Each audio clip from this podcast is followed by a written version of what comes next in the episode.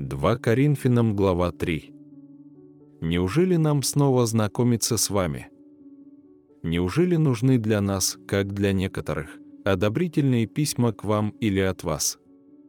Вы – наше письмо, написанное в сердцах наших, узнаваемое и читаемое всеми человеками, вы показываете собою, что вы – письмо Христово, через служение наше написанное не чернилами, но Духом Бога Живаго, не на скрижалях каменных, но на плотяных скрижалях сердца.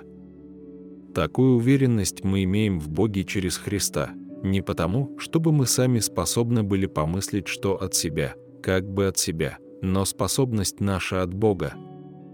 Он дал нам способность быть служителями Нового Завета, не буквы, но духа, потому что буква убивает, а дух животворит.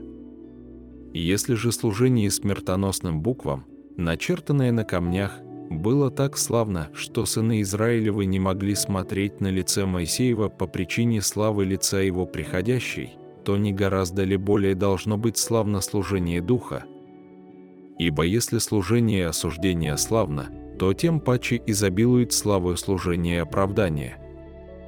То прославленное даже не оказывается славным с сей стороны по причине преимущественной славы последующего. Ибо если приходящее славно, тем более славно пребывающее.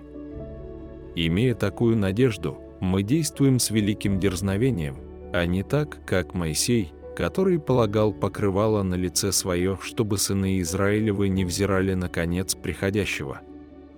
Но умы их ослеплены, ибо то же самое покрывало до ныне остается неснятым при чтении Ветхого Завета, потому что оно снимается Христом. До ныне, когда они читают Моисея, покрывало лежит на сердце их, но когда обращаются к Господу, тогда это покрывало снимается. Господь есть Дух, а где Дух Господень, там свобода.